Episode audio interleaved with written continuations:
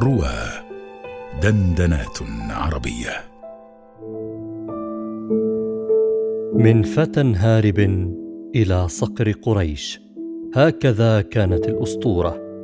مقال لأحمد صبري نشر على موقع إضاءات. بصوت الراوي معتز صقر. تداعيات الانهيار. بدا من الواضح للعيان أن ملك بني أمية يأكل بعضه بعضا وأن أمرهم إلى زوال. فمنذ مات آخر خلفائهم الأقوياء هشام بن عبد الملك وتولى الوليد بن يزيد الخلافة من بعده فبدأ الصدع من عيوب أخذها الأمراء على الخليفة الجديد وشاعت بين الناس إلى الوثوب عليه وقتله ولم يكد يمضي العام على توليه. وهكذا كانت نبوءة الوليد قبل مقتله. أما والله لئن قتلت لا يرتق فتقكم ولا يلم شعثكم ولا تجتمع كلمتكم. وي كأنها كانت النبوءة فلم يستقر خليفة على العرش الذي أصبح كالجمر لا يستقر عليه حاكم مهما كان. فبمقتل الخليفة الوليد وتولي ابن عمه يزيد بن الوليد سدة الحكم. لم يستقر الحكم لوفاة الخليفة الجديد المفاجئة بالطاعون. وحينها بدأ الصراع الواضح بين الكثير من الأطراف في البيت الأموي الحاكم فعلى جانب يقف إبراهيم بن الوليد شقيق الخليفة المتوفى يطالب بحقه في الملك من دمشق.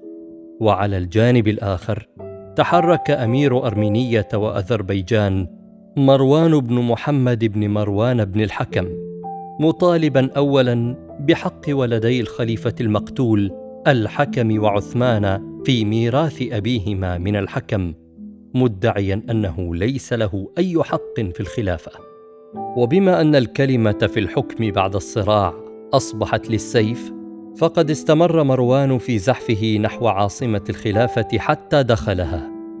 ولما وجد أن الحكم وعثمان قد قتلا أعلن الأمر لنفسه وتمت بيعته بالخلافة في صفر من عام 127 للهجرة منتزعا بذلك الخلافة من بني عبد الملك وأصبح مروان الخليفة الثالث عشر من خلفاء بني أمية. ولكن طوفان الانهيار لم يتوقف. فأول الأمر أن مروان وجد بيت المال فارغا من كل ما كان فيه بعد أن تم نهب الخزانة بواسطة إبراهيم بن الوليد قبل فراره. ثم ازداد الأمر سوءا بقرارات مروان المتتابعة فالخليفة الجديد أعاد توزيع النفوذ بين قبائل العرب فقرب قبائل القيسية على اليمنية خلافا لسنة أجداده من خلفاء الأمويين. وهكذا زاد الطغيان بسبب العصبيات بين القبائل ولم يستطع الخليفة أن يمنعه بعد أن اعتزل عاصمة الخلافة في دمشق واستقر في مدينة حران. الجمر تحت الرماد. في أثناء ذلك كان العدو يتحرك في الخفاء بمهارة وقوة. فلم ينس الهاشميون من آل البيت ثأرهم مع بني أمية منذ خرج معاوية بن أبي سفيان على خلافة أمير المؤمنين علي بن أبي طالب. ثم تأسيس دولتهم ومقتل الحسين ومن بعده زيد بن علي. وعلى ذلك كانت ذرية عبد الله بن العباس بن عبد المطلب تمهد لنفسها الدعوة وتبث الدعاة في الخفاء مستغلين بطش بني أمية وولاتهم وسخط الموالي من الفرس عليهم يدعون لإمام يقيم العدل من آل محمد تنحدر راياته السوداء من المشرق كالطوفان لتكتسح مملكة الأمويين الشاسعة. وبنظام شديد التعقيد تسلسل هرم الدعاة في الدعوة العباسية والتي استمرت ما يزيد عن الثلاثين عاما. لا يعلم أحد باسم إمامها إبراهيم بن محمد بن علي بن عبد الله بن العباس وذلك حتى حانت اللحظة التي استغلها رئيس دعاته وولي أمره في خراسان أبو مسلم الخراساني. فبدا التحرك العاصف من المشرق ليحمل الخلافة للإمام المختفي في الحميمة من بلاد الأردن. أرى تحت الرماد وميض جمر ويوشك أن يكون له ضرام. فإن النار بالعودين تذكى وإن الحرب مبدأها الكلام. هكذا جاءت الرسالة الشعرية المستغيثة من والي خراسان نصر بن سيار لتخبر الخليفة مروان بعظم الخطر الزاحف من الشرق ولكن الخليفة المشغول بتصفية الحسابات في الشام وبمقاتلة الخوارج في العراق لم يكن لديه ما يكفي لرد العباسيين وراياتهم السوداء عن المشرق. فترك نصرا وخراسان لمصيرهما وهو ما قد كان. وتولى السفاح.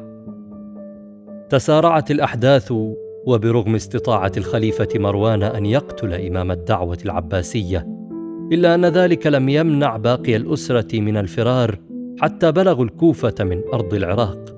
وهناك أعلن إمام الدعوة الجديد نفسه وصعد المنبر مطالبا ببيعته بالخلافة وخطب في الناس عبد الله بن محمد بن علي المكنى بأبي العباس الذي أخذ أغرب لقب ملوكي في التاريخ وهو ما استمده من خطبته الشهيرة حينما قال أيها الناس استعدوا فأنا السفاح المبيح. والثائر المنيح. وهكذا بدأ الطريق الذي اختاره العباسيون للحكم على أنهار من الدم التي باركها وأمر بها الخليفة السفاح.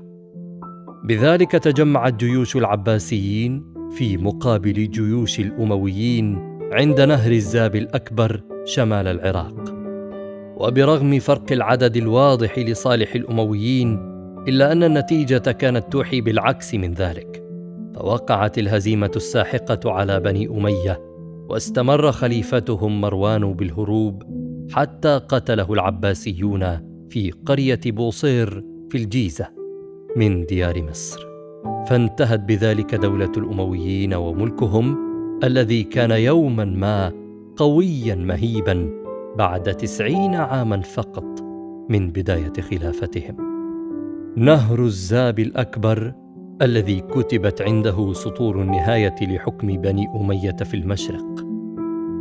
بعد الهزيمة تتبع العباسيون بني أمية بالقتل والتشريد وبكافة الطرق والأشكال الممكنة حتى إعطاء الأمان والنكث به بعد التسليم. وسال الدم انهارا بأمر الخليفة السفاح وقائد ثورته أبي مسلم الخراساني وكان شعارهم في ذلك فضع السيف وارفع الصوت حتى لا ترى فوق ظهرها أموية. الهارب من المذبحة. وفي خضم تلك المذابح استطاع فتى يبلغ العشرين من العمر هو عبد الرحمن بن معاوية ابن هشام بن عبد الملك أن يفر بنفسه ومعه خادم له يدعى بدر. وبعدما رأى عبد الرحمن مقتل شقيقه الأصغر هشام أمام عينيه بسيوف العباسيين اتخذ قراره يحدوه في ذلك حلم ونبوءة قديمة. رددها البيت الأموي قبل انهيار دولته وبنائه. انطلق عبد الرحمن بصحبة بدر قاصدا الشرق اولا ليضلل من يطارده ثم إذا به يلتف ويعود إلى الغرب ثم إلى جنوب الشام متخذا وجهته إلى فلسطين ليتجهز منها كي يعبر إلى مصر عبر صحراء سيناء القاحلة. بداية الأسطورة. تجهز الفتى وخادمه إذن لعبور الصحراء القاتلة صوب الفسطاط هروبا من المسودة. وهو اللقب الذي كان يطلق على العباسيين لارتدائهم السواد وجعله شعارا لهم. وفي مصر لم تكن هناك الفرصة لالتقاط الأنفاس بل لا بد من مواصلة الرحلة صوب الهدف البعيد. فالأمير الشاب كانت تحركه الرغبة في الوصول لأقصى الغرب من ممالك الخلافة إلى الأندلس البعيد. وفي القيروان عاصمة إفريقية والمغرب كان العدو مترصدا وما يزال وهو والي المغرب. عبد الرحمن بن حبيب الفهري الذي بايع السفاح بالخلافة واشتد في مطاردة بني أمية والتنكيل بهم باسم الخليفة الجديد.